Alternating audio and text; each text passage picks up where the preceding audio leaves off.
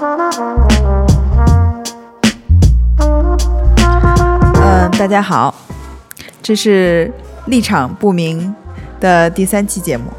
嗯，这一期呢，我们选择了一本书，叫《最好朝南》。嗯嗯，我是萌美。我是狒狒。好，这本书为什么叫《最好朝南》呢？因为其实沃尔夫当时，呃，有说过一句话，就说女性一定要有一间自己的房间。但是在，呃，现现阶段呢，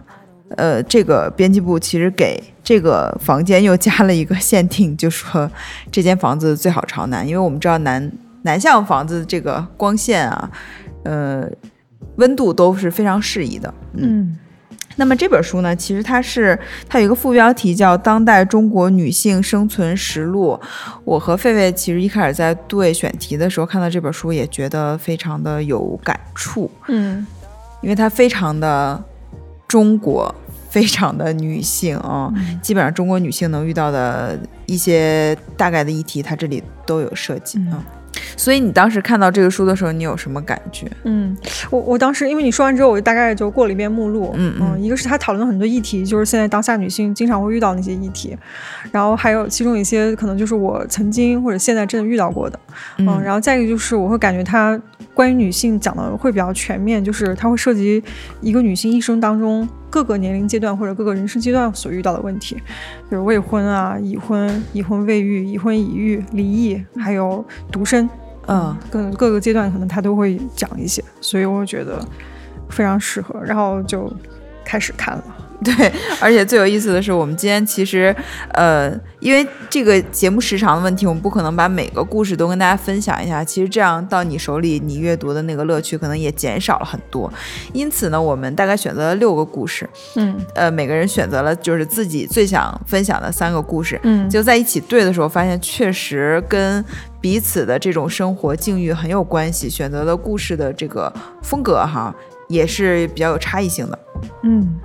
那我们其实我们再看一下这个书的目录啊，它其实把这个呃二十四个故事呢分为了两种主题，嗯嗯，一个叫呃十二个问题，嗯还有是十二种境况。嗯那么我们后来发现这六个故事，我们基本上集中在了这个问题里面，嗯选择了大概五个故事，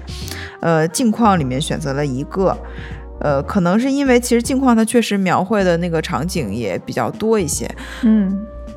还有一种可能就是真的，就是真的是这些问题是非常值得讨论的，我们也都都很想分享一下自己的一些想法啊。嗯那么我们就从第一个想分享的故事开始吧。呃，这个在目录里它的标题是，呃，一个问题零七，长期遭遇家庭暴力，靠自己能离得成婚吗？嗯嗯对，只是这里面嗯、应该是唯一一个就是关于家暴有关的故事。我先简单讲一下这个故事吧。嗯这个故事其实呢，就是一个其实比较，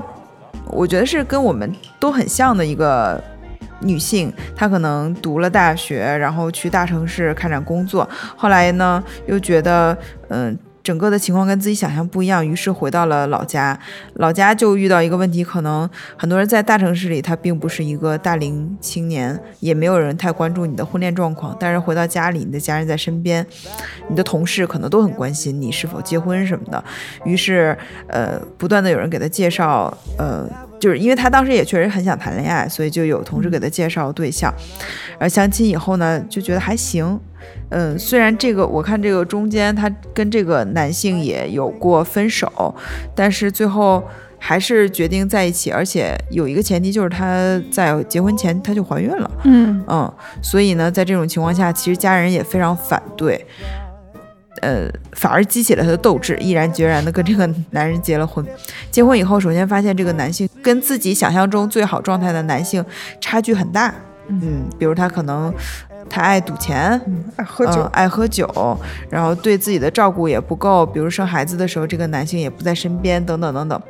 呃，在后面呢，就遇到了家暴的事件，嗯。然后而且他这里写到，其实他最严重的那次家暴。之前是有那种小小范围的，他甚至以为那是一种玩闹，嗯。对，所以他没有在意，直到那次家暴就真正打醒了他。嗯，其实他之前可能，比如说当这个男的欠钱的时候，或者是当他各种做出不尽如人意的事情的时候，他可能动过离婚的念头，但是最后促使他真正要离婚就是这个家暴。那么他后来请了律师，因为那会儿我们国家已经有这个离婚冷静期了，所以他就没有走民政局的这个途径，请律师打了官司，最后就是成功的离婚了。嗯就是这样的一个故事。嗯，那这个故事是是你选的故事，对不对？对是你选，是我选的故事是吗？你选的。哦，嗯对，因为他这个，嗯，就首先关于家暴的议题还是，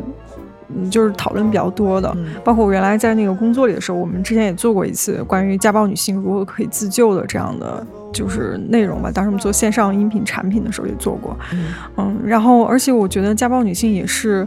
嗯，就是可能承受很多非议比较多的，就是她会因为外界很多声音就是，呃，你为什么不离婚？就是你可以选，你为什么没有选？就是可能也对他们指摘比较多，然后导致他们其实。嗯，处在那个夹缝里，其实还挺困难的。而且很多家暴女性，就是其实这个女女孩儿她讲的这个故事，呃，可能他那个家暴的那个过程没有那么典型，而且没有那么惊心动魄。对对对，嗯但是他的境况是很典型的，嗯就是可能迫于周围人的压力，或者说迫于所谓的社会氛围的影响，他就选了一个没有那么可信的男人结婚，然后发现这个男人没有那么好，他可能没有办法做出选择和改变，然后。当他就是承受家暴的时候，他发现周围没有人能够给他更多的支持，就是对对，比如说他的这个家里，你看他其实听他的这里面讲述，还家庭蛮大的，父母都健在，还有哥哥，嗯，还有姐姐，嗯，好像还有个妹妹，我记得是。哦，对他最后后记里还是有一个面提到小妹妹妹啊对嗯但是一个大家庭。嗯，对。然后，但是在这样的一个家庭里，当他就是他被打的时候，实际上他的家里人也有站出来维护他，就是你可以看出他家庭还是有一定温暖和温度的。但是当他说我受不了这个男的，我要跟他离婚的时候，却所有人都站出来指摘他说你干嘛要离婚？你是不是想把爸爸气死之类的？就这种让你血压飙升的话，马上就出来了。你就感觉到，其实一个离婚女性她要面临的那个就是阻力是非常非常大的。嗯，对，因为她这个她这个家暴，其实我看的时候，我觉得比较恐怖，是因为这女孩其实挺矮的，她个子不高，哦，他整个被她被她那个男的给拎起来了，然后就嗯是那种打，就其实对我觉得对那个女，尤其是小个女性来说，其实还挺恐怖的那个场景。哦，嗯就是她她写到她被家暴，然后回到家里，其实他们就是这个男性家庭成员，比如他哥哥什么，是为他出头的。嗯嗯，但是我觉得当他提到离婚的时候，大家第一感觉是丢脸。嗯嗯，可能是在他们这个当地民风比较传统吧，就觉得离婚是一个非常不能容忍的事情，而且还是还是女孩儿。嗯嗯，但是总的来说，我是觉得，从我的角度来讲，我很难接受父母的这种逻辑不一致，因为我嗯身边其实也会遇到一些，可能跟这事儿都没有什么关系的，但能特别看出来是典型的中国父母的那种压力式的。嗯，包括你看她这个女孩也是一开始她她谈恋爱结婚，可能也是因为身边的压力，就是大家都这样，嗯，所以她就觉得我应该去做一个随大溜的人，别人一样，别人怎样我就怎样。嗯。那结婚生孩子可能就是一条大家都走的通途吧，嗯。就这样选择了，嗯。呃，但是你看，他其实他这个婚姻有很多让他觉得不尽如人意的地方，嗯。甚至有一次他就实现了那个娜拉的出走嘛，就是她怀孕的时候，然后因为一次矛盾，她就大着肚子去了另一个城市，嗯。她坐了火车，然后又换了车，她走了很远很远，然后后来她这个前夫报警，嗯，就找到了他，嗯。然后跟他一块儿回家。但其实按理说，如果这个男性能从此得到什么教训，可能后面也不会这样。但是这个反而成了后来这个男性不断羞辱他的一个话头，嗯。就他时不时就说起来，就就是说一些言语的啊，你当时那么厉害什么之类的，还嗯。还大着肚子还跑那么远啊。哎呀，所以我是觉得这个，你刚才说到，你其实之前也做过类似于家暴的议题，那其实很多女性在家暴中的这个模式是怎样的？嗯嗯，这可能每个人他承受的那个痛苦什么面对的都不一样哈，因为每个男的状态都不一样。但是当时我们那个里面其实有讲，就是呃有一些是比较显性的，就是这男的真的会动手。就是直接打人，嗯，他可能，嗯，比如就像那个那个不要和陌生人说话，对，那边那个安家和那样，还有包括后来那个日本有一个叫《最后的朋友》里边那个井户亮演那个角色，其实也是都是这种类型的，就是当这个女性没有顺着他的意，或者这个女性的行为做法就是触碰了这个男人自尊心的时候，或者让他感到不安全的时候，他就会开始打这个女性。嗯这这种这是一种，然后还有一些就是有一些男他是会，呃，感觉会是有一些借口的，比如说喝酒。嗯，他就喝酒之后他才会动手，这种也比较典型。然后，那他等到他就是清醒过来之后，他可能就会有一些借口，说是哎，我当时喝多了，我才这样对你。其实这个网上有很多言论，就是叫醒女性的，就是所谓的，呃，就是你看他喝酒的时候，他从来不打他的领导，对，就是他他在真正的那个知道利益或者利利害关系的时候，他是不会动手的，他只只是。看你好欺负，他才会动你的手，这样。然后包括前啊前面说那个安家和那个，他们最常见的借口是我是因为爱你，在乎你啊，我不想失去你，我才打你的，这也是一种洗脑的方式。对，因为他好像是完全家暴中和家暴后是两个人，他后面的那个后悔也是非常呃显得是非常痛痛彻心扉的那种。然后我觉得这一类。人他也很会说和很会伪装，之前可能给女性的爱和温暖也不是说是完全假的，嗯，因此后面出现这个事情的时候，再加上结婚呃离婚的阻力或者是离开的阻力，它是很大的。比如他这里不光是家庭的这种，他还有孩子，嗯，然后有的有的女孩她就是可能迫于各种看法，然后或者是贪恋那种温暖。或者自己原生家庭有问题，然后他找了一个怎么怎么样，就是等等等等吧。可能很多人都会选择说留在原地，嗯，是因为他总觉得不会有下一次，或者下一次他真的会改，嗯。但事实上，感感觉从统计数据来讲就很难改啊。对，就是零次和无数无数次嘛，因为他实际上。嗯，说是性格缺陷可能也有点，但我觉得这样的人肯定是就是他很难以控制他的情绪的，很难以控制他的行为的，这种肯定是个性上的问题，他不太是一个因为某一个激化的点，就是你这个事儿能惹他，下一个事儿你还是能惹到他，所以才说其实家暴里面是，嗯嗯，反正只要有一次，那就是必然要有后续，对，要有后续的啊，对。你刚才也说到，就是说除了这种嗯肢体上的嗯暴力，对对对，其实还有一种就是言语暴力，嗯言言语暴力就是嗯，但是其实他这个故事里面也写到一些就是侮辱他的语言，就是有点打压他的。嗯，其实现在被我们很多人用来那个 PUA 里面，就有一些就是通过呃一些 PUA 的话术，呃，然后就是打压你的自信心，让你其实嗯。就是有点失去自我的那种状态，嗯，变成一个不得不依附他人的人，从而他达成这个关系稳定，就是你不会想要往外跑了，因为你觉得没有他你活不了，还有点这样的一个状况。然后还有一种状况就是冷暴力，其实这个是现在我在我听过的很多家庭里，他其实是有这个状况，就是这个男的一旦跟你发生冲突的时候，他就不解决这个事儿，然后他就一句话也不说，无论你做什么，呃，就是说什么，他都完全不回应，直到把这个女的逼疯为止。嗯，其实这种是。是比较严重的，而且之前我记得在心理学那个课上，老师其实有讲，就是冷暴力是非常高级别的一种暴力，对一种暴力形态，就是因为冷暴力意味着你我是完完全全否定你这个人的存在的哦，就是你就像空气一样啊，所以那个那个对人的伤害是非常大的，嗯，我我。呃，对于我来讲，我一直觉得，呃，身体上的伤害是非常严重的，嗯，但是言语上的伤害和你刚才说的这种忽略、冷漠，嗯，可能他对人的那种长期的伤害，它是更严重的，嗯嗯，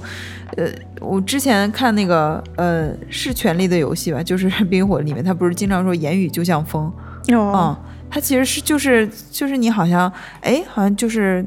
虽然他从你耳边刮过，你没有注意，他并没有伤害到你实质，嗯，但是它里面的那种内涵和他当时说话那种状态，其实你的大脑都会吸收吸收进去，会影响你。就刚才说，他完全失去了自自我的这样一个需要去依附别人，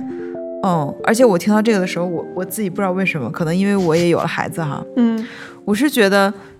嗯。呃，当然啊，我们刚才上述讲的所有的家暴，它其实也不光是男性对女性的，也有女性对男性的，就是这种家庭暴力，其实跟性别关系并不大。但是目前看来是确实男性这个会多一些。那我作为一个男孩的家长，我是非常非常觉得有责任把他培养成一个，就从用网络的话来说，不要成为下头男。啊，但其实我觉得是这样的，因为其实很多妈妈，嗯，你首先还是一个女性。嗯，你在社会中你观察到的，然后你经历到的，其实你你能做的是非常直接的，就是你把你的孩子，无论男孩女孩，嗯，在情绪上面，然后在这个人格独立上面，呃，培养好，这个其实是比他获得多少知识，然后你给了多少物质上的这个是更重要的。嗯。嗯，比如说一个一个孩子，他长大以后，他成为一个成年人，他非常不容易被别人的这个。贬低影响，他的自尊心是非常，呃正常的，他并并既没有特别大，也没有特别小，他完全不会影响，他知道自己是什么样的人，你说说就算了，嗯。啊，如果这样的话，他其实很多是不能被控制的，嗯，包括我们这社会真的是非常危险啊，不光是 PUA，还有什么杀猪盘什么的。啊，对，所以其实作为家长啊，我真是觉得，可能前期的准备要做的非常充分，不是说你生完这个孩子这个事儿就结束了，嗯。对，就是我我补充一句，就是可能你说的有点抽象啊，他也许不知道所谓的那个什么爱，但是你其实理解就是一个人他只能把他会的东西给别人，啊，就是你你这个孩子将来怎么爱别人或他怎么对待别人，就是你怎么对待他，他学到的那些东西就是他将来会对别人的。对对，所以你比如说，你不希望你的孩子成为下头男，就是你就用你最真诚的爱爱他，他就将来就会用那个爱去爱别人，嗯，他就学会了。对，其实就像一个。就人就像一个容器一样，嗯，比如说这个爱，你就给他非常充分，他是满的，他就可以给别人。对对对。但如果你给他一点点，他自己都不够，他就非常有的人，就是我们之前在那期节目里面讲到那个呃四三二一里面的那个福克森，他其实也有有一个有一个几号，他就是那种特别特别缺爱，所以他就会抓住一切方式来索取爱。是的哦，嗯，这种他就会导致很多不理智的行为。嗯，对。然后另外，我觉得这个故事我们刚才其实说了一些，就是他。如果你现在像他一样是处在一个呃自己觉得这个婚姻状态不太不太正确，就是不太对，或者是你的伴侣已经出现非常实质性的伤害的话，其实这篇故事是有一定指导意义的。嗯，对，这个女孩怎么从一个优柔寡断的普通人，然后一步一步的认清这个婚姻的问题，嗯，然后他去特别好的，他寻求了法律援助，对。因为其实他那会儿是已经决定找律师打官司，这个时候他的，呃，他的那时候的伴侣跟他说，他说我们去民政局领离婚证吧。嗯。但民政局他是有一个月的冷静期的。这个女孩非常果断的认为自己要离婚，因此她走了法律途径，嗯，通过诉讼来解决这个问题，就不需要那个冷冷静期。嗯，对，嗯，所以我是觉得，如果你是有相同境遇的话，其实它是有点像你的指。知道，对，有点指南那个性质啊。对，而且其实你还挺聪明的，他是偷偷的、默默的准备所有这一切，分割财产，然后包括问清条款什么的。他当时只给了这个男的，就是一个晚上的缓冲期，就是他告诉他，就是已经是明天我就要决定跟你走这个法律程序离婚了。嗯嗯，对。而且他，但是这个女的其实也是做出一些牺牲，她才能换来那么快的，就是因为她最后其实还是挺快就离了，就是她没有要她的孩子，把这个孩子抚养权给了那个男男的。对，我是觉得，嗯，因为我身边也确实有朋友是这样离婚的女性朋友，呃，为了尽快的解决这个问题，她是放弃孩子抚养权。其实对于女性来说，这是一个其实挺大的牺牲。虽然说你可能按照那种呃惯常的眼光，就是你确实带着孩子不太好再找下一段关系。嗯，你不带孩子，你也不用养孩子，你很轻松。但其实不是的，就是。你这个孩子并不是说跟你只是那个血缘的关系，他其实在你心里他是有很重的站位的。当你舍弃掉他的时候，其实也包括，就感觉你是舍弃掉了一部分自我。但是他的是律师还是心理医生，其实跟他说的就是，你看你自己现在状态已经很差了，嗯，你就算要这个孩子，你也。就是没有办法解决，就是你可能婚姻那个问题才是更重要的。嗯，好像是律师跟他说的。哦，所以他后面，嗯，虽然这样说不太好啊，但是我是觉得他有一点点幸运，在于他的这个前夫并不是一个彻头彻尾的那种恶人。嘛，对，因为他在离婚以后还能经常的跟孩子一块出来玩，嗯。这个我觉得对他也是一种安慰啊。嗯，对对对，因为看他最后的状态，就是好像他们达到了一种新的那种很默契的那个平衡，就是呃有一个新的关系，就不像原来那样里面充满暴力了。然后他里面还写到说，他当他去见那个孩子的时候，他很开心；然后当他前夫看到他那样的时候，他前夫其实也是开心的。所以至少在那个时候，他这个家庭虽然破碎了，但其实是完整的。哦，嗯，还有你这句话说的好有诗意。然后他其实最后一一点，我觉得呃，大家也可以呃借鉴一下，就是他在后记里面说，其实他在回过来看这段关系的时候，还是很心痛的。曾经有一段时间也苛责自己，说为什么自己不能尽快的走出来。嗯，但是他的朋友也跟他说，其实你就是需要时间来慢慢疗愈的。嗯，然后我是觉得，在中国女性身上。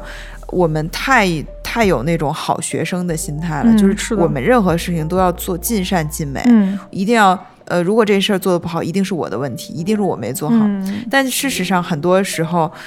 是可以怪罪在别人身上，或者是可以让时间来治愈你，而不是说你自己一定要主动怎么怎么样。对，只要顺应他就可以了。对，而且很多人他对那个情绪或者情感，他有一个呃，也不是说误区吧，或者有一个固有的感觉，就是好像我只有能够迅速从这个关系里脱离出来，然后让那个感情迅速的就是抽离出来，好像才是好的，或者说才是一个正确的状态。所以他就会对于自己为什么，比如说三三五个月了，我还是放不下这个人，他心里就老是觉得他其实那个除了对那个人的。就是感受之外，他还有一个痛苦，是他责怪他自己为什么不能很快的，就是洒脱的从里面走出来。那个就好像那个就是我，反正我遇到过很多类似的人，就他就觉得好像感情就是有一个开关一样，就是我关了一下，然后我马上就不爱这个人了，然后马上就是什么什么痛苦都没有了。但实际上生活里是没有那个东西的。对，因为人太复杂了。嗯嗯。哪怕就像他说，他的前夫是那样一个家暴男，但是他确实也不是一个就是完全一无是处的男性。你们结合就是任何人两个人的结合，肯定是有比较美好的这个时光。嗯嗯，所以我是觉得没关系，时间会治愈一切。对，多花点时间，花点时间吧。对对对，好，那这个故事我们就讲到这里哈。嗯，然后接下来也许我们可以讲两个没有那么那么沉重的故事。嗯，特别有意思的是，我们接下来讲这两个故事的是作者，我还。多多少少都认识，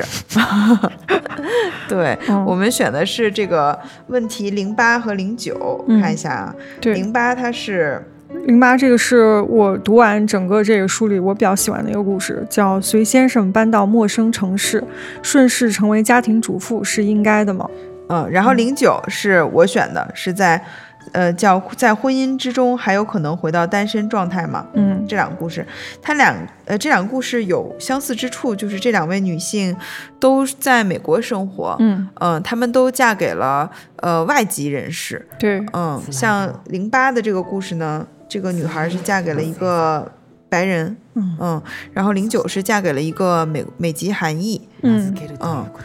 然后他们其实，哎，这两个故事其实也有点像，其实都是。呃，搬离了自己最舒适的那个状态，来到了一个新的城市，然后产生的不同的故事。嗯，对我当时就是读这个零呃零八和零九这俩故事，是我读完全篇之后我。读完之后，我自己的感受最好的，嗯，就是我觉得最有力量感的。然后，但是当时那个零零九，你不是已经选了吗？然后我就觉得零八这个可能就是我剩下里面感觉最好的。但是我发现这个故事特别有意思，就是，呃，就是当咱俩对大纲的时候，我就发现我有点说不出来这个故事到底在讲什么了。嗯，就是剩下的就是感觉很好，很有劲儿。然后我就想一下，因为我发现这个女孩在这个整个状态里，就她陷入的这种困境之后，她基本上犹豫的时间很短。嗯，他很快就开始找方案。这个故事讲的是什么？对啊，对，这个故事讲的是啥呢？就讲的就是这个。这个女孩呢，也是一个，嗯，就是在美国读书的这样一个，算是高知分子吧，因为她学的是这个文学、文学和写作相关的这样一个故事。然后她的这个老公呢是要，呃，他们俩本来也住在纽约，后来他们是要搬到南方亚历山大，呃，亚 亚历山大，搬到南方，就是亚特兰大的这个小城里面去生活。呃，然后实际上小城市跟大城市之间差别还蛮大的。然后他们俩去了这个小城市之后，这个女孩在这边找工作就没有那么顺利，就找不到跟她对口的。不是小城市啊，但是它是呃比较保守，思想比较保守的城市。对对，因为它其实在里面讲了关于男黑人白人就是争执比较多，其他族裔的人是比较少的地方。亚特兰大就是那个飘的飘的那个故事发生哦，所以就是有这种嗯，就黑人白人的啊遗留问题嘛，算是对哦对。然后他到了这个，我们回到这就是来这个城市之后呢。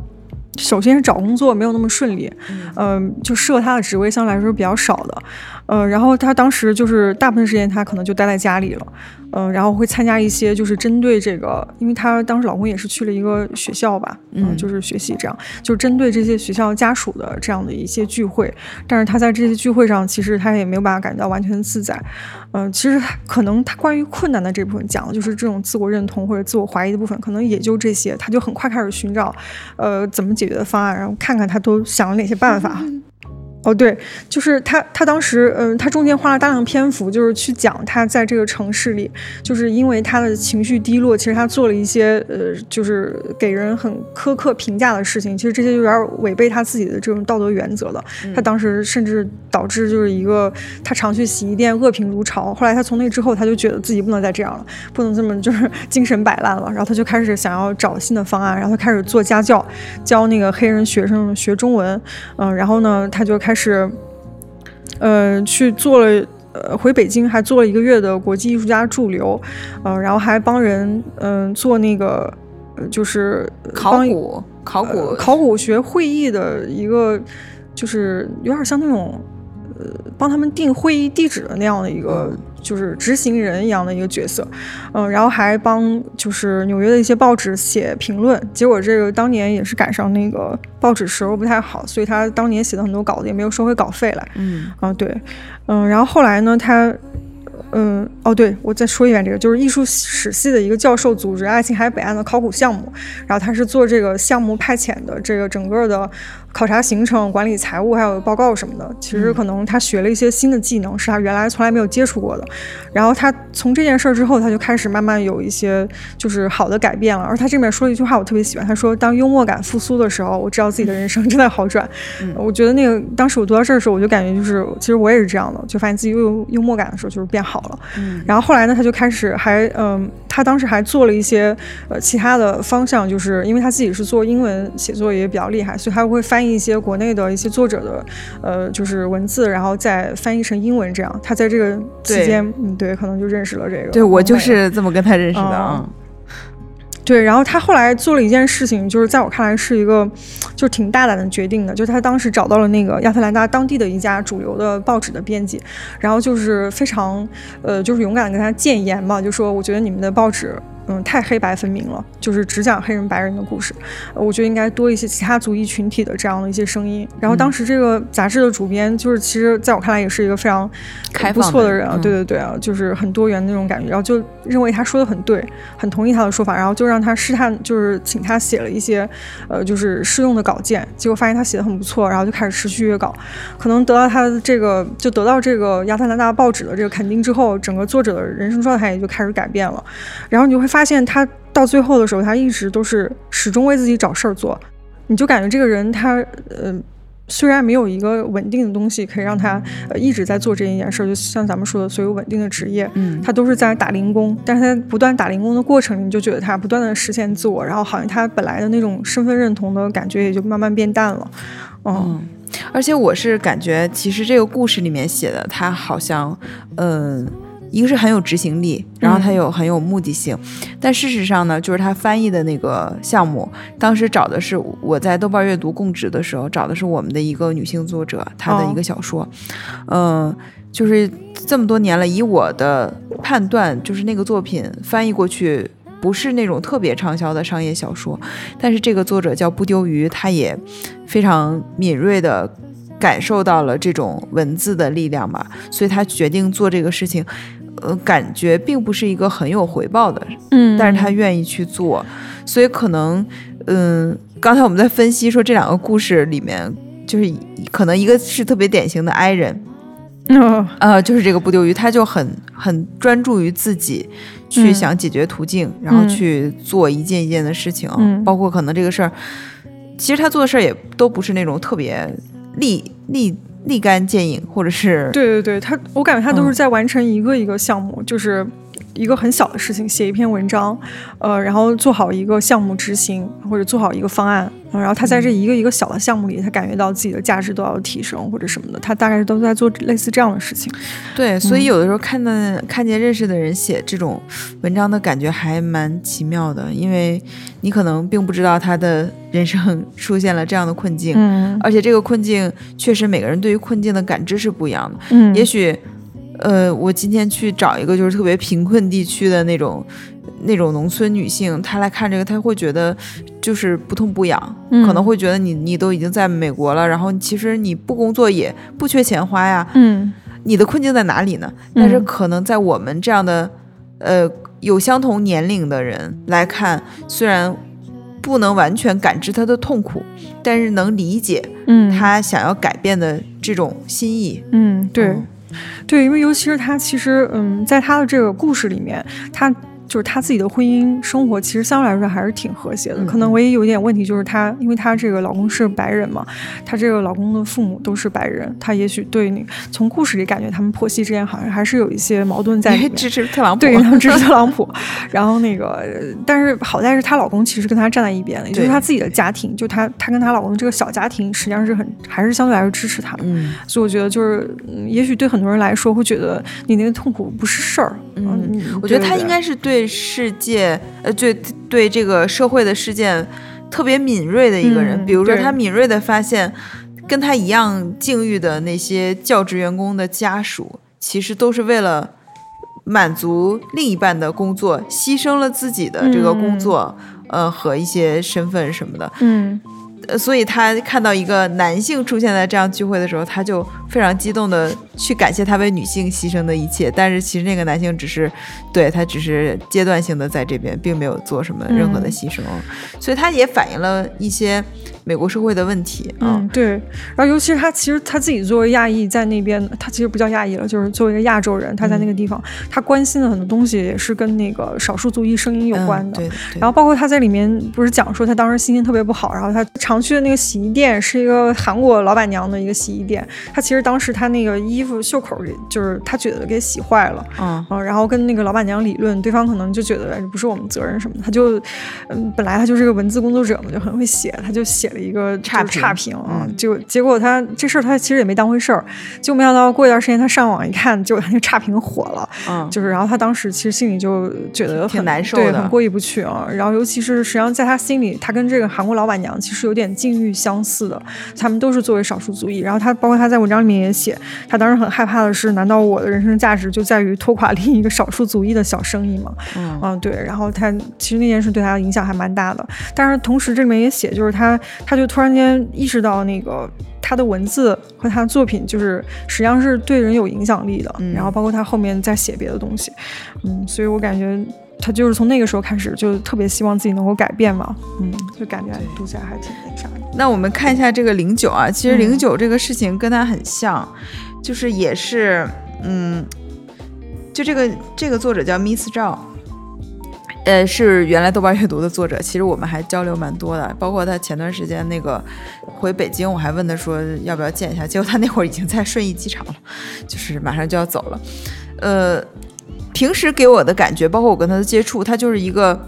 很快乐的人。嗯，他是一个非常典型那种北京快乐女孩的这个状态。嗯嗯，写的作品当时让我觉得特别想跟他认识，也是因为他写的都是，呃，中国大部分是中国女孩在美国发生的一些事情，然后很有都市感。嗯嗯，我就觉得这个是还蛮少见的，因为我们确实很多年轻作者可能会写本土化一点的作品吧。嗯嗯呃，后面就一步步看着他，呃，有也也是成为了妈妈，然后怎么怎么样，家庭就很幸福什么的。呃，他这个故事写的也是在，嗯。她丈夫接受了一个小镇教职以后，她随她丈夫一块儿去，呃，在那儿工作。其实前面这个故事写的还挺兴致勃勃，两个人怎么布置新家呀，还是弄得挺好。后面其实就写小镇是一个很善良的这些居民，但是百分之九十以上都是白人，所以会问出那种就是无意间问出。其实，在大城市看来，可能会有这个，呃，种族倾向的一些话题，或者是有刻板印象的这些话题。嗯，呃，他渐渐就觉得这个生活不像不是他想想要的。嗯呃，我其实非常能理解啊，一个一个北京女孩儿，然后又是在纽约长期生活的，嗯其实，在这种我们现在的这个世界，大城市的价值观和生活方式是有相似之处的。嗯基本上你在中国的大城市，如果你去各个国家的大城市，你都能比较适应当地生活。虽然语言不不一样，或者是饮食什么不一样，嗯，那整个生活方式没有什么太大的，呃，突破就是颠覆性的那种差异。但是你去到小镇，你就会明显感觉到那个可能才是这个国家的传统价值观所在。嗯嗯，她明显感觉到不适应，而且也比较无聊，然后她就。跟她的丈夫说我要回纽约，然后这个时候你你就会发现，她的丈夫是一个非常典型的模范，就是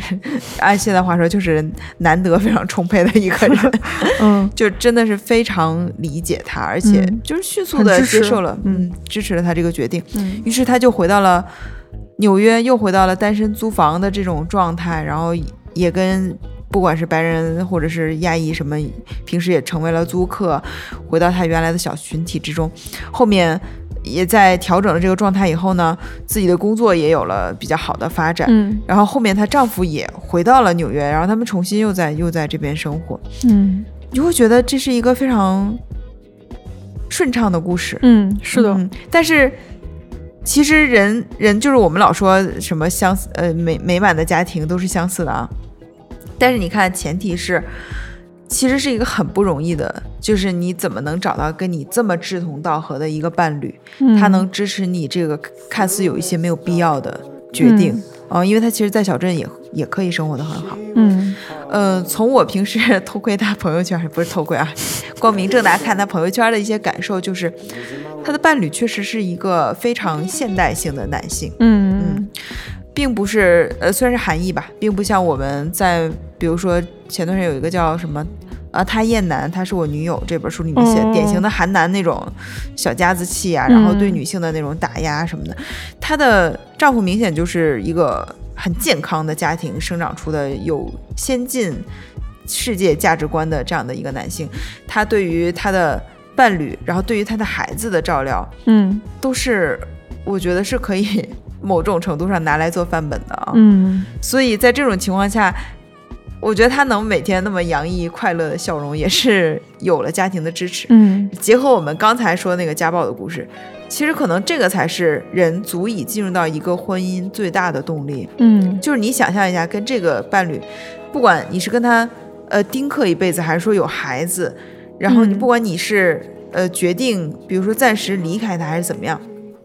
他都能支持你，而且你都能在这段关系中始终始终得到滋养和快乐。嗯那这个才是我觉得值得进入家庭、嗯值得进入婚姻的一个最最重要的因素，而不是什么金钱或者什么其他的。嗯，是的。嗯其实这俩故事看完之后，我包括后面接下来我们还会再讲一个故事，就是关于那个母亲的那个。嗯这这三个男性就是可可以说是，呃，最近这几年阅读以来，我看到过的，就是呃真实的，就是非常好的、非常优秀的男性，就是在这个文本里面，就是待会儿我们可以详细讲讲。是这样的，我们之前聊过，女性主义就是你那句话怎么说？它不是，它是一种困境，它不是一种性别。哦，女性是一种困境，不是不是一种性别。对对对，对就是所以我们在看到有一些为女性发声的媒体或者是公号，它是嗯真的在做这个事情，也有不乏其中有一些是在为了流量去，呃，突出两性的矛盾。嗯其实突出两性矛盾吧，它的结果并不会解决问题，嗯它只会说它就不断的放大这个矛盾而已啊、所以我们有的时候还是要多方面的去看待一个问题吧，嗯。嗯也也可以听听积极的这种案例啊。嗯好，那我们接下来接下来这个故事呢，嗯，其实还挺很还挺不容易在中国中文的语境下遇到这样的故事的。这个故事的题目叫《一个问题时，一个母亲说不爱自己的孩子是被允许的吗？》。嗯呃，这个故事其实这个名字就非常的吸睛，就是特别是特别是我现在就是一个母亲啊、我是很能理解这种母亲对孩子的爱的。然后看到这个这个题目就很想往下看下去。它讲的是什么呢？就是一个一个女孩儿，呃，结婚以后，其实因为她有多囊卵巢综合症这个问题，嗯是不太容易怀孕的。而且呢，她也很明确的跟她的伴侣说了，呃，我有这个问题，我可能基本上不会要孩子了，我也对孩子没有那么大的兴趣。如果你要跟我结婚，可能要接受这个问题，你要能就结婚，不能拉倒。然后这个丈夫说没问题，我愿意跟你一块儿丁克。后来结果她竟然意外怀孕了，嗯，嗯，她她应该是没有尝试这个试管吧？没有，她就是抱着我肯我这辈子肯定不会有孩子的心、嗯。心态，然后再跟这个男的交往，结果有了，有了有了孩子，然后这个之意外之喜，对，然后这个她的丈夫就说说她是一个奇迹，嗯。然后当时这个女女人就觉得被背叛了，被自己的这个队嗯友背叛。但是她有一个，嗯，就是她虽然这个题目叫不爱自己的孩子，但嗯其实我感觉她一开始并没有那么明确的知道自己是不爱的，她只是觉得没有感觉。对，但在整个怀孕过程中，她是非常呃尽心尽力的做着怀孕的安排，比如说怎么健身，怎么安排饮食，然后呃每次产检是怎么样，她都很清楚。嗯嗯，呃，后来到生完孩子以后，她发现自己真的是没有办法爱他，嗯呃，包括后面她哺乳期出现的很大的这种障碍。她的乳腺条件不是特别好，嗯，所以以她的哺乳非常不顺利。嗯呃，她的孩子也不不痛快，她自己也非常的痛苦。后来，她就愈发觉得自己是不爱这个孩子。嗯后来她就发现，呃，想到，哎，我是不是产后抑郁什么？她一测，已经是十二，评分十十二吧，嗯对，呃然后13超过就十三就是就是确确诊了。嗯所以她当时的情况已经非常非常严重了。但是她的丈夫跟她说，就是，呃，反正不爱就不爱吧，嗯。嗯。他怎么说那句话？对，这读到这儿的时候，我就觉得，哎呀妈呀！对，因为他跟所有的人在讲说，我觉得我不爱我孩子的时候，或者有那个念头的时候，其他人都是一副那个，嗯，没事儿，就是你这是在瞎说呢，你只是怎么怎么了，或者是非常愤怒哦的就指责他哦什么的。就是她跟她丈夫说她，她觉得她没有母爱的时候，嗯然后她她丈夫说没关系，你可以，呃，他说没有就没有吧，以后他大了点儿，你可以对他严厉点儿。对对对，我觉得说的太好了，对，就是其实这个故事是一个蛮简单的故事，而且到后来并没有说，因为她感知她没有母爱，做出什么嗯特别极端的，成为一个悲剧性的故事。我觉得就是会这样发生下去，就是他，因为他后面也没有写到他孩子多大啊，嗯，因为感觉还是一个比较小的、小的这个状态，嗯嗯。他可能还会尽职尽责的当一个好母亲，嗯，但是他确实不会像某一某一部分女性那样那么那么爱的爱自己的孩子。嗯然后从我的角度来看这个故事呢，我是觉得还挺有典型性的，嗯因为呃，首先我们可能要跟很多女性说一个事情，就是女性并不是说天然就爱自己的孩子的，嗯嗯，而且你是否爱自己的孩子，就一定是要等这个孩子生下来才知道。嗯你在之前所有的预判，在生下来之前，就是在生他之前都没有任何的意义，你只有嗯见到这个人了，啊、你才知道是怎么回事儿。所以，如果你真的是像本文的作者一样，觉得哎呀，我是不是一个有问题？我、嗯我是不是有问题？那可能你没有问题。嗯就如果你有这样的问题，也不用担心。嗯那么对于我来说呢，我是有一段时间，比如说刚生下来，可能有呃大概两周左右的时间，我是很迷茫的状态，嗯，就是我不知道，就我对他没有感觉。哦，这谁呀？这是，啊，对，就这样。嗯对我身边多了一个小孩儿，嗯他是我生的啊，嗯没有问题。他也是我丈夫的孩子，这都没有问题。但是呢，我就是没有这个感觉，而且刚生完小孩儿也确实不好看，嗯丑丑的，嗯然后又呃每天除了喝奶就睡觉，他们跟你没有互动。嗯嗯、那个时候就是这样的，我就想到《老友记》里面不是 Ross 说他他对他那个猴子，包括他对孩子都没有这个丈夫的感觉啊，直到他那个猴子生病握住他的手，他终于有了父亲的感觉。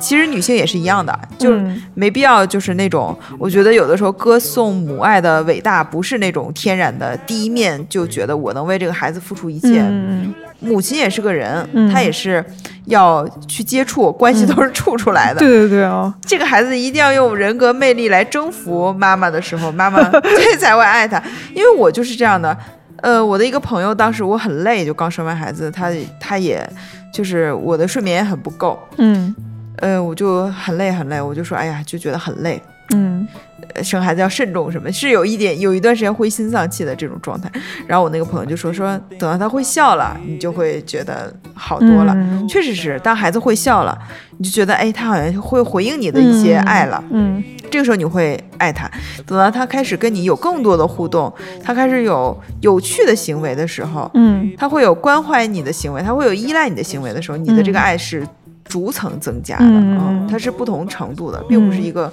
本能或者天然的。嗯当然，我也有朋友是那种一看到自己的女儿就说，啊，我很我对她很熟悉，嗯哦，她她是我的，我就是很爱的那种感觉。嗯但我当时确实是没有。然后另外呢，就是其实明显的发现，这个女性后面已经有很很明显的产后抑郁了，嗯就是她那种不爱的感觉，嗯可能是跟抑郁的状态很有关系的。嗯有关嗯，然后她这个导火线就是哺乳。那么这个时候其实，呃，就是第一篇我们虽然没入选啊，就是因为其实这个跟这个生育什么关系都很像。嗯第一篇其实讲的就是说女性生育知道对自己身体的一些损害嘛。嗯那其实哺乳也是一个虽然没有那种特别大的损害，但它是一个很需要去认真学习、准备和克服的难关。嗯我的我的其实整个的乳腺的条件都还不错，所以我在哺乳过程中并没有出现，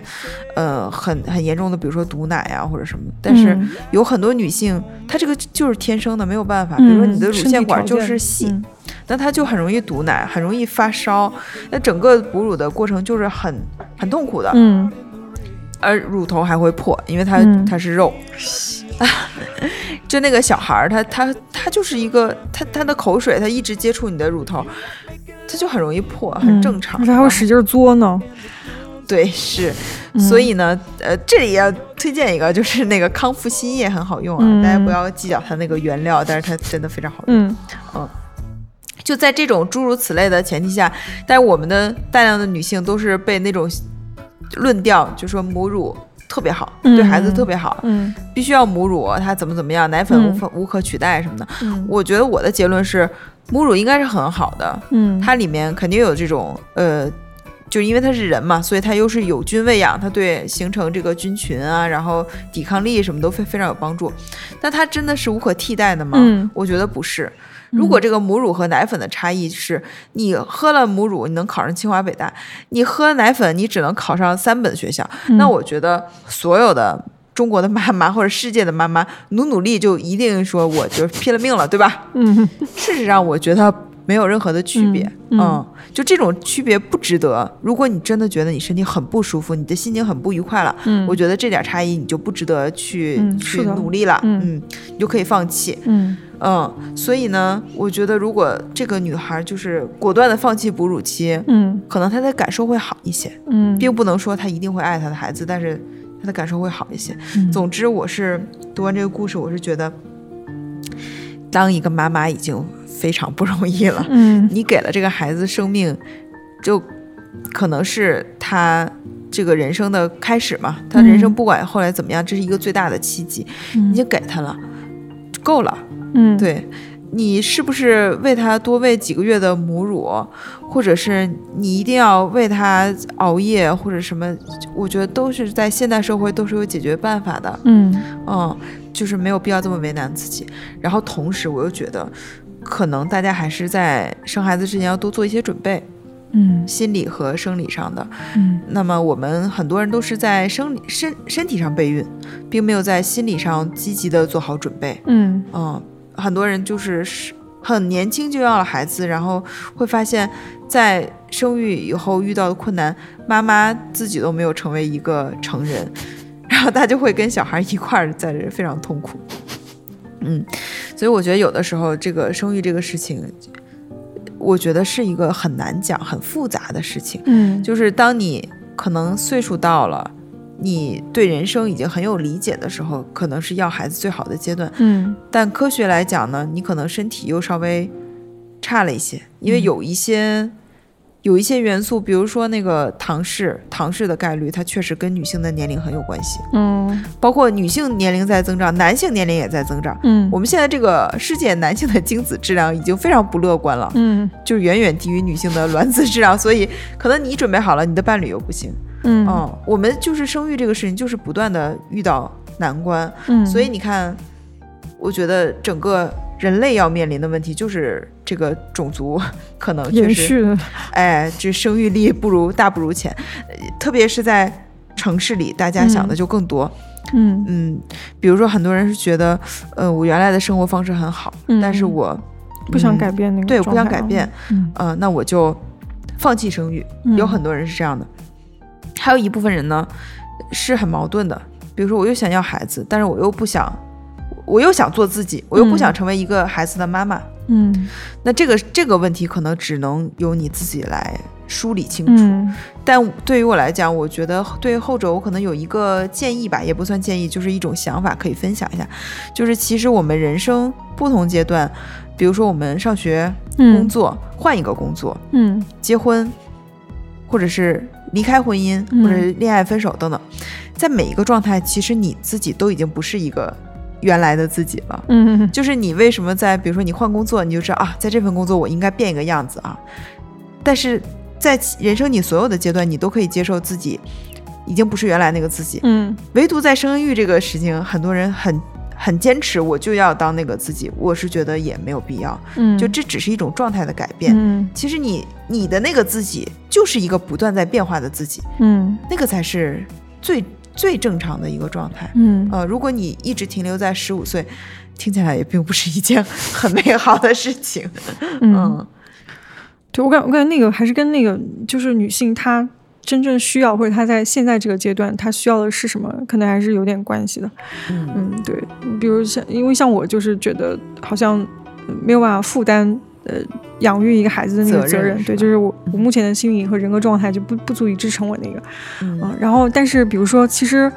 我对于养育孩子这件事儿本身是感兴趣的，只只是让我自己养，我承担不了这个责任，对，所以我就会做跟儿童就是也育儿或者童书相关的工作，就是来完成那个那一部分啊。嗯，对对对，对。然后我刚才说的那一切呢，并不是劝大家生孩子啊。嗯就是我自己生完孩子以后，我会觉得我不会劝任何一个女性 生育，嗯因为这个首先它并它不管你是用采取任何的方式，它还是一嗯件很、呃并不是很舒适的事情。嗯嗯，当然不排除有些人天赋异禀啊，可能是 生孩子的天才，但我并不是，我还是经历经历了一些痛苦的。嗯，这个是不会劝的。嗯，而且同时，我是觉得，呃，某种程度上我还是比较幸运的，就是我的家庭和我的伴侣嗯都给了我很大的支持。嗯这个其实是重要的，就是生育、养育都不是女性一个人的事情，嗯是的，它是家庭甚至是社会的责任。嗯所以，当你如果觉得这方面条件都不是很充分的时候，你做的决定是我我不要孩子，我觉得这样的，大家是完全 OK 的是嗯 OK 的，这个是没有任何问题的。嗯但是当你在摇摆的时候，其实你是可以在多方面想一想的，最后做出嗯自己的决定。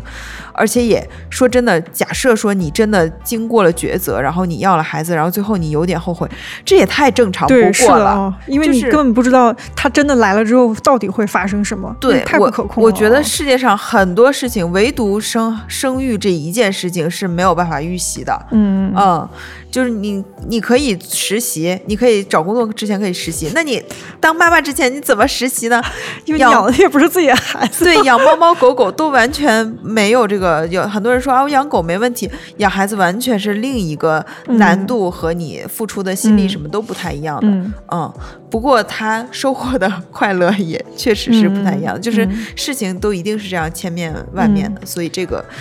啊。我觉得这个就是你拉着你的伴侣和你的家庭一块儿去考虑这个问题，嗯，是的，是最正确的。嗯对，而且因为其实那个孩子哈，他可能确实有一些血缘上的东西是相连的，比如基因的相同什么，但他本质上来说，他就是一个完全陌生的人进到你家里来。是的，而且这个这个人还听不懂话，干不了啥事儿，他都是一直在花你钱。就是你要明白，你要面对的就是这样一个完全的陌生人。然后你跟他的关系，就像你说的，关系都是处出来的。你要跟他磨合，然后你要跟他去呃划清你们两个双方之间的边界，也要让你们都理解对方。其实那就是跟处任何一个关系都是一样的。对嗯哦。而且说到这儿，我其实可以补充一下，就是这个嗯人。就这个陌生人，嗯，他跟你的这个关系，其实，在前期你是有主动性的，嗯。嗯，虽然说这个孩子天性是，比如说性格，有的人说是天生的，我觉得天生的比例是很大的，嗯，但是你确实前期是可以有一些方法论，嗯。来规范他的行为，嗯。比如说，如果这个孩子他能顺利的睡觉，他每天睡得足足够多，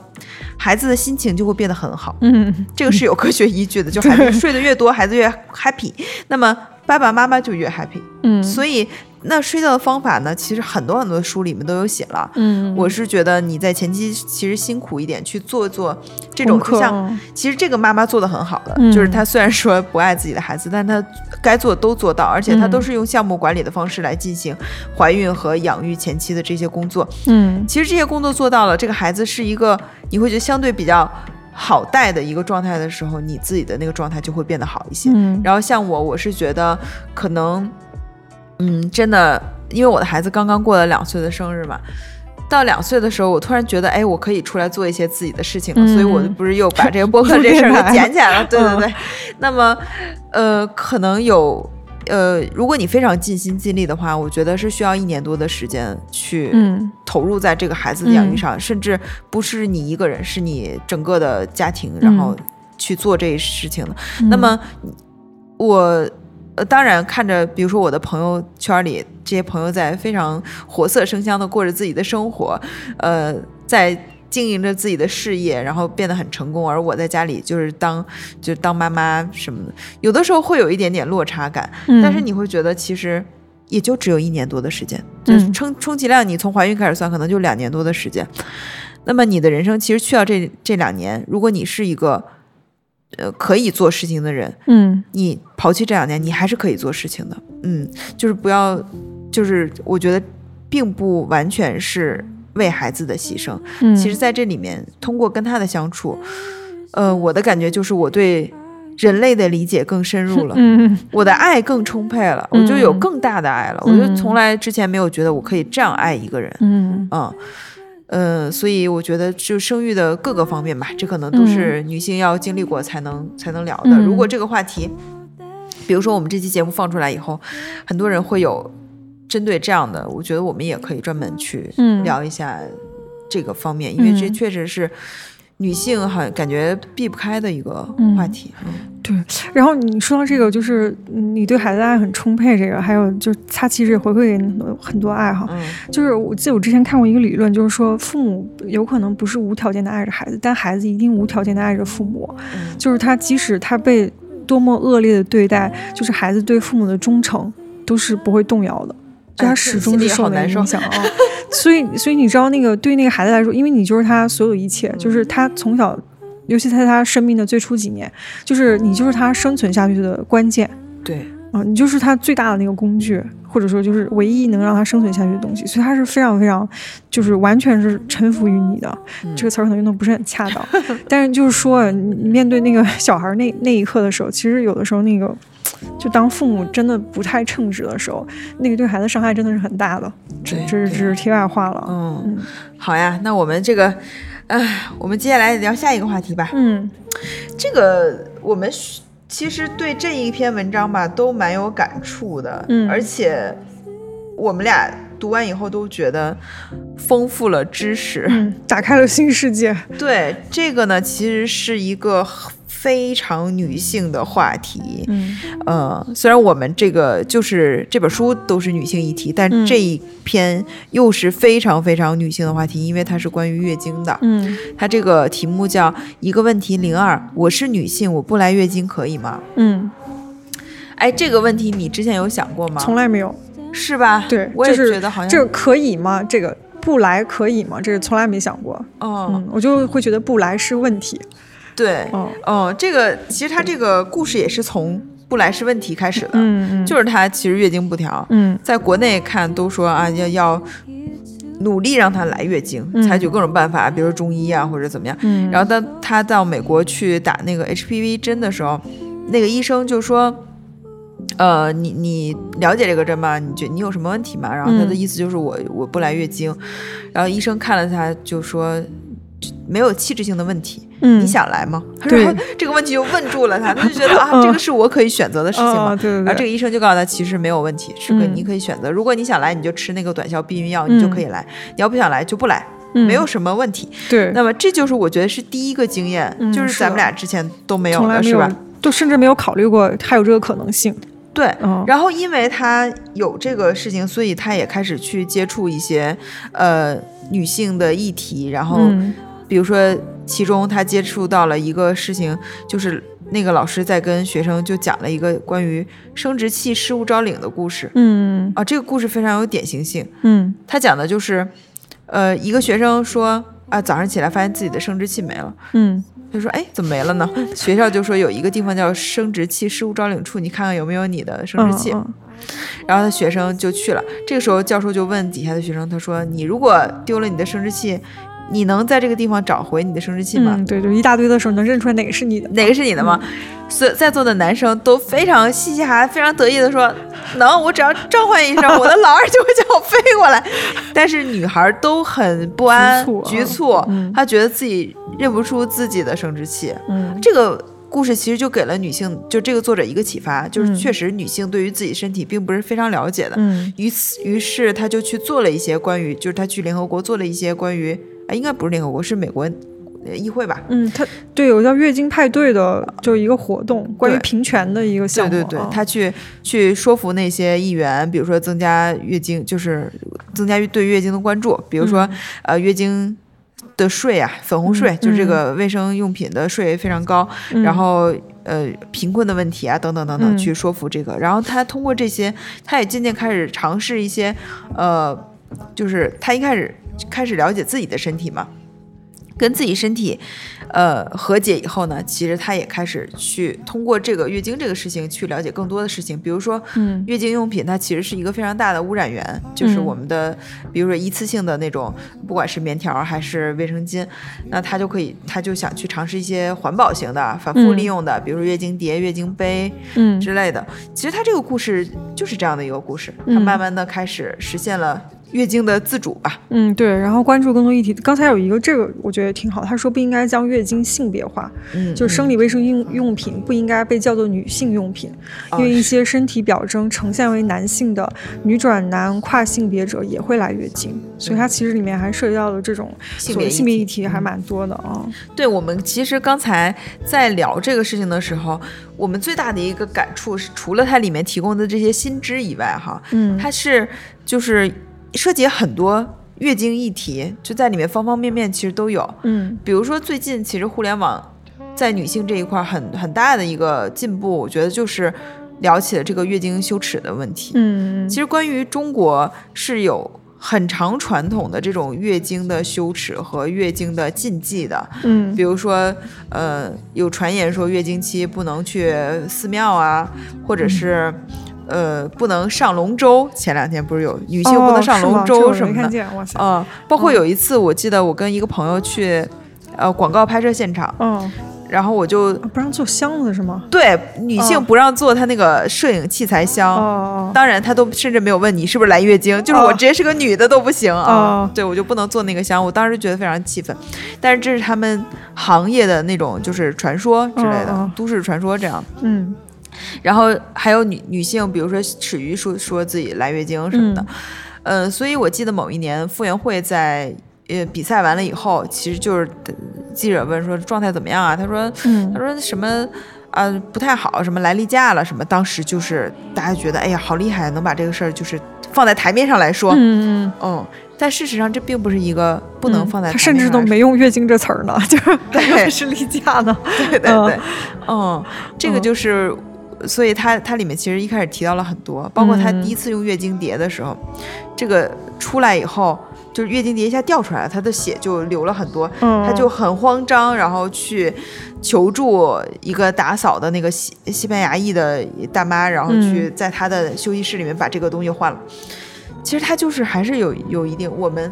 应该从小到大都会经历这种月经羞耻的这种感觉。对，因为前段时间其实好多讨论的是，比如说，呃，当你在一个公共场场合的时候，你手里拿的是那个，就直接把卫生巾拿在手里，对对对，就是它相当于暴露在台面上的时候，呃，你的那个状态是什么样的？就比如说这个，像我觉得我就已经克服了，就是去超市不需要再包一个什么样的袋子，黑色的袋子，对对对啊，我就是可以大大方方拿出来，也觉得不用不用躲藏。但是我觉得还有一个羞耻，就是如果你真的在外面，就是月经弄在裤子上了，其实你心里还是会觉得有一点啊，就是好像很不体面，就是没办法面，但。实际上，它就是一个非常正常的生理现象，就好像比如说你你，假如说你的额头受伤了，流鼻血了，绷带，对，流鼻血是最最典型的。你那个血渗出来，其实它就很正常，你的身体这个时候就是受伤了，或者就所谓的里面有个东西破了嘛，然后往外跑，然后它流到外面，其实就是一个很正常的现象。你这个就让我想起来，我那天在小红书上刷到一个。小红书还是微博上面就是，呃，有一个女孩教大家，如果裤子上那个弄到血，以后怎么处理。我这正好在这儿分享一下吧。它大概意思就是，你拿两块纸巾，一块是湿的，一块是干的，然后分别放在裤子两边，通过毛细作用，它这个血就会流到纸巾上，最后你的裤子基本上就是干净的。哦。然后我看有一个弹幕说的是“姐妹配享太妙”。嗯，可见这个事情其实是困扰大家的。对，就而且而真的是每个人都可能遇到的。我记得我那个小时候刚来月经那阵儿，因为很正，很经常。对对对，就是那时候，而且刚来的时候量特别大，然后那个卫生巾那时候其实质量也没有现在那么好。我经常弄得浑身都是，然后我印象特别，就是没有浑身说错，就是裤子上都是，你知道吗？然后那个，而且尤其是我当时已经，比如说来了一年多的时候，我发现有的时候还会弄在裤子上。那个时候我妈妈或者我老姨就会说我。啊，嗯，他就会说，你看你都一年多了，你还弄，意思就是说是你自己没有处理好，哦，嗯，他就会他就会这样，就是其实有带点数落和批评那个意思，所以我很长一段时间我都会觉得那是因为我自己没处理好，哦，而你说起这个，我都这个死去的记忆在攻击我，就是我刚来的时候，我会选那个特别特别大的那种成人成人的卫生巾，非常大的那个，然后这样保证它。不不会露出来是吧？嗯，对，那其实是很不舒适的嘛。嗯，对，嗯，然后它后面其实就，呃，刚才我们提到这个月经羞耻啊，就其实这个在我们现实生活中还是挺挺显著的。其实我觉得你你其实也不能做什么，你就渐渐克服这个吧，就是不断的给自己洗脑，就是这不是什么羞耻的事情，也不是什么不干净或者不体面的事情，它就是一个现象，就是我觉得你就应该告那些男的，你就忍着。嗯，真的，我们有男同事真的长得就很一般，他就可以穿那种很透明的裤子啊，和 和凸点的 T 恤，他们怎么不会觉得把他们那些很难看的体型露出来是对女性的不尊重呢？他们怎么没有这种身材焦虑？我们有的时候也可以学习一下这样的男性的自信，对，就是。老娘就来了，怎么你们就忍着吧？就是有点脏，蹭到你们椅子上受着。对，哎，其实就是也也没什么啊。然后这当然是开玩笑。然后更严重的议题就是，其实呃，女性在月经上是花了很多多花很多钱的。嗯，对，就这个。就是卫生巾，它其实想的是一个很重的税，在某些国家，就不光是中国，在很多西方国家也是，它它跟奢侈品是一样的罪，呃，一样的税的。嗯，比如说我们理解就是月经用品应该跟那个卫生纸是一样的，嗯，对吧？它就跟卫生纸的定价应该是差不多的，它都是一种消耗品。嗯，但是你看，我们刚才还算了一下账啊，就是，呃，一个 就是以我们这种这种年龄，这个量不是特别大的这种女性，她一个一次月经要花多少钱呢？她可能至少需要一包日用，然后三片安睡裤，就是晚上用的，或者是夜用卫生巾吧，然后或者是半包护垫来解决后面的那些小小量的问题。嗯，呃。这样算下来，至少一个月可能要花到三十块钱左右，二十八块钱到三十块钱。那二十八块钱呢？听起来对于一个月收入，比如说，呃，就可能不用特别多，月收入五千以上的女性或者三千以上的女性都不会觉得这是个问题。嗯，而且现代社会确实大家都不觉得这个，城市女性都不觉得这个问题。但是我们要知道，两千零呃二零二二年中国的人均收入。才只有三千块钱，嗯。嗯，这个三千块钱是什么概念呢？就是，呃，我们也知道，就是有可能月收入超过百万的，嗯，然后也有月收入为零的，这样综合下来，平均是三千块钱一个月。那对于某一些贫困地区的女性，特别是小女孩，嗯，大家可能就觉得你没有必要，对，没有必要用这个东西，嗯。啊，你就用卫生纸就行了，嗯。或者是怎么样，对，嗯嗯，而且在那种地区，你想它又不能。呃，使用这种比较先进的卫生用品，嗯同时它的那个月经羞耻肯定又大过大大嗯超过都市，这种是的可能给女孩的这种整个的体验，在她成长过程中，她都会把月经当成一个非常不愉快的体验。嗯然后我是之前在那个联合国儿童基金会，他们推出过那种产品，就是在一些非洲贫困的女性，嗯。就是没有，就是女孩啊，就是很少有能用到卫生巾的。嗯，于是他们推推出了那种可反复水洗的卫生用品，哦有点像咱们妈妈用的那种卫生袋，哦，但它可能更设计上更合理一些。嗯所以我当时就买了那种包嗯去、去资助吧，算是。哦嗯，我是觉得就可能能做的是这样的，而且我也跟我的先生其实探讨过这个话题。嗯我发现男性他没有意识到说女性在这上面是需要花很多钱的，嗯他们会觉得这是一个很正常的事情，就他们呃就没有这个概念。嗯，但是其实关于女性的卫生巾或者卫生用品的税啊，然后它的商品啊是否进入高铁啊什么的，就是之前不是讨论过这个问题吗？呃其实这些议题都是男性来决定的，大部分情况下，对，嗯所以你看一些。对月经完全没有概念的人去决定女性在使用卫生用品上的这些事宜，这个事儿，我觉得是可以打个问号的。嗯然后同时就是它里面也提到这个问题，就是嗯呃，大家对于女性要用多少卫生用品数量完全没有概念。比如说，他们觉得有有的人就觉得在监狱里，就他提到美国监狱，嗯会觉得一个月女性一个月给女性发一片那个一个棉条，嗯对，他会把那个棉条扔到牢房里，看那些女性在抢。就觉得很很开心，然后同时呢，有一个女性是上了太空嘛，然后给她准备了多少个棉条？给她准备了一百个棉条，是不是啊？为她为期一周的旅行准备了一百根棉条，以防万一嗯啊！所以其实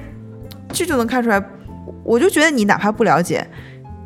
也不是说这事儿不能做好，嗯。但我觉得更重要的是，就根本是冷漠不重视。嗯。嗯，这是关于月经的这个问题。刚才其实我们是把月经税和月经贫困其实都聊在一起了，嗯。就是一方面这个用品很很贵，一方面呢，它又是一个很多人可能会用不起的。嗯。然后接下来就是这个女性的下一个选择，就是月经杯，嗯。因为她觉得月经杯是个环保、可操作的，嗯。然后它对地球也非常友好，嗯对女性某种程度上它是更卫生、更更科学。嗯，对，因为他这里面写了一句，他就是嗯，他开始了解这个关于月经相关的环保问题之后，他就算了一笔账，他说一个月来月经的人在一生中可能会丢弃一万两千到一万五千张卫生巾或者棉条，造成差不多一百二十公斤的塑料污染。嗯，对，所以他开始用那个一，就是他自己本来就是拒绝使用一次性塑料袋的，但是没想到在这个他原来从来没有注意的这这个部分，他其实有那么多的浪费。嗯，所以他开始用那个月经杯。哎，说到你刚刚说的那个妈妈的月经带，你知道那是怎么做的吗？呃是这是做的不是买的吗？不是，就是我跟你讲，我我妈妈他们小时候用那个月经带是什么的？嗯我不知道现在农村是不是还用这个哈。它就是，比如说那个，嗯，旧的那种线儿衣线儿裤，你知道吗？哦，啊，它不就是特别软吗？嗯就是那种那种布料。然后呢，它是在里，就是把它折起来，然后里面放的是那个卫生纸。是煤灰，哦，就是草木灰，哦，就是炉子里烧的那个火灰。哦然后它包在里面，它其实包里面相当于把灰包在里面，它不太会扬哦尘。对，然后它垫在下面，然后这样当那个就是这条带脏了之后，它那个血其实在那个煤灰里面结块了，然后就这一条用完了就把那个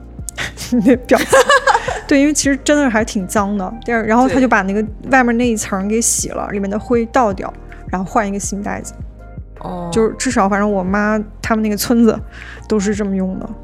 呃，这个让我想起了那个，嗯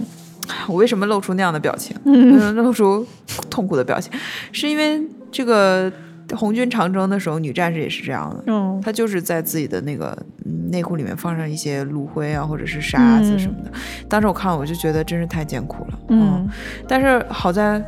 我我没有跟我母亲探讨过这个问题，但哦我记我有有记忆的时候看到它已经是那种市售商品了，不是你刚才说的那种，它就是一个一个那种缝制的袋子，然后可以系在身上的，然后里面放上卫生纸。哦，嗯，他他是这样，但其实也是很不舒服的。嗯嗯，而且我们也是，我觉得我们就是八五这一代其实蛮有意思的，他其实是见证了就是很不先进到就非常先进的这个嗯一步一步如何啊演变的啊。嗯从我们一开始那种就是很普很很。很不好用的卫生巾，然后到嗯现在各种各样的，然后非常先进，非常的舒适，然后一部卫生巾，然后棉条、安睡裤，你记得安睡裤你都是很晚才知道的，就看对到看到我穿的时候就觉得很舒服。哦，好像是有一次咱俩公司有一次是不是团建把咱们带到村山里？是你到我家住吧？哦，嗯反正我第一次见到我特别震惊，因为在我的理解里，那个就是给小孩儿或者是失能老人穿的那种那个纸尿裤，因为它晚上就是你如果担心，比如说你你的经血蹭到床单上什么，你就会嗯睡不好，很不安稳。嗯那个就真的是随便睡。我就是做起了广告，嗯嗯，但是反正我是觉得。大家就不要再羞于谈论这个话题了，只有我们嗯不断的谈论、不断的发声，嗯才有可能改变很多事情。你看高铁上不就可以卖卫生巾了，哦，对吧？啊、还还是得讲，嗯，好呀，那这个话题，如果大家觉得有什么可以聊，可以在评论里面跟我们嗯。聊一聊，我觉得还蛮有意思的。那接下来就是最后一个，最后一个文章嗯，是你选的，对，最后一个故事是这个镜框十一，嗯，这个故事叫《四十五岁未婚未育，我愿意一直独居》。这个呃，这个标题基本上有点儿跟我现在的状态有点像，就是我现在不到四十岁，但是就是离异独居，嗯就就是其实基本上处于这样的一个状态嘛。然后，所以我当时呃，就这整个这个大纲翻下来，我第一个看的就是这个故事。哦嗯，，对，我会觉得，因为这是我其实是对我来说有点焦虑的事。我想知道，呃，一个年解纪这么大，决方案对对对，我独居之后我可能会发生什么？其实我是抱着这种期待来看的。嗯然后他这个故事其实呃也没有什么具体的事件，但他就讲了说他曾经就是错过过一段有可能会结婚的这个婚姻关系之后，然后呢他可能当时还有一些不安，就是在想说，哎，我是不是错过了这个要结婚的人？然后呢他就开始独居了。就是自己一个人生活，因为他本身呢就是一个平常也可以一个人生活的这样一个状态的，嗯，就是他就自觉自己还是蛮适合单身的，但是呢，一直没有这个亲密关系出现，他也会有点担忧，说自己将来会怎么办。嗯，然后他当时就是这个故事里面，就是能看到他其实有些焦虑的。然后，但是他最后经历了一件事情，就是说，嗯，他就发现，呃，可能就是这个这段讲这个事儿的时候，他好像在日本。然后对方那个有一个男性，大概六十多岁，嗯，就是可能是需要呃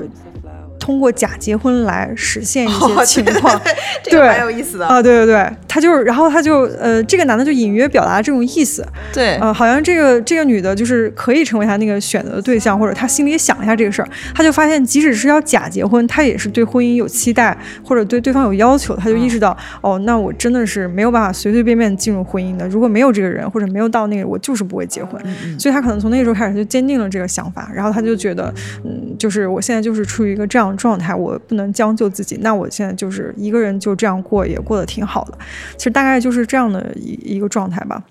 而且它里面还讲到后来他们三姐妹照顾他妈，然后对对三姐妹都没有结婚，然后她妈妈还说啊，有有孩子真好，前提是你们都别结 都没有结婚，才能照顾我。嗯，对，所以她其实还蛮有意思，而且你看她这个家庭还挺有趣儿的，因为他们三姐妹女孩都没有结婚，其实，在台湾社会里还挺罕见的。所以你觉得你的解决方案是什么呀？他给了你一些解决方案吗？嗯，因为像像这个这个这个女孩，她其实最后还是嗯买了一个房子的，嗯嗯，但这个选择其实对我来说没有那么现实，因为其实在北京买房要付出更高的代价。嗯然后我因为我的整个人际关系，其实在北京我也很难说去另一个城市，嗯但是我会觉得说到至少到目前为止，租房还是能够呃满足对满足我日常的需要的，然后也不会让我有那么多焦虑的感受。就是我我读过之后会有一种感觉，就是嗯、就是既来之则安之，哦，嗯，就是有，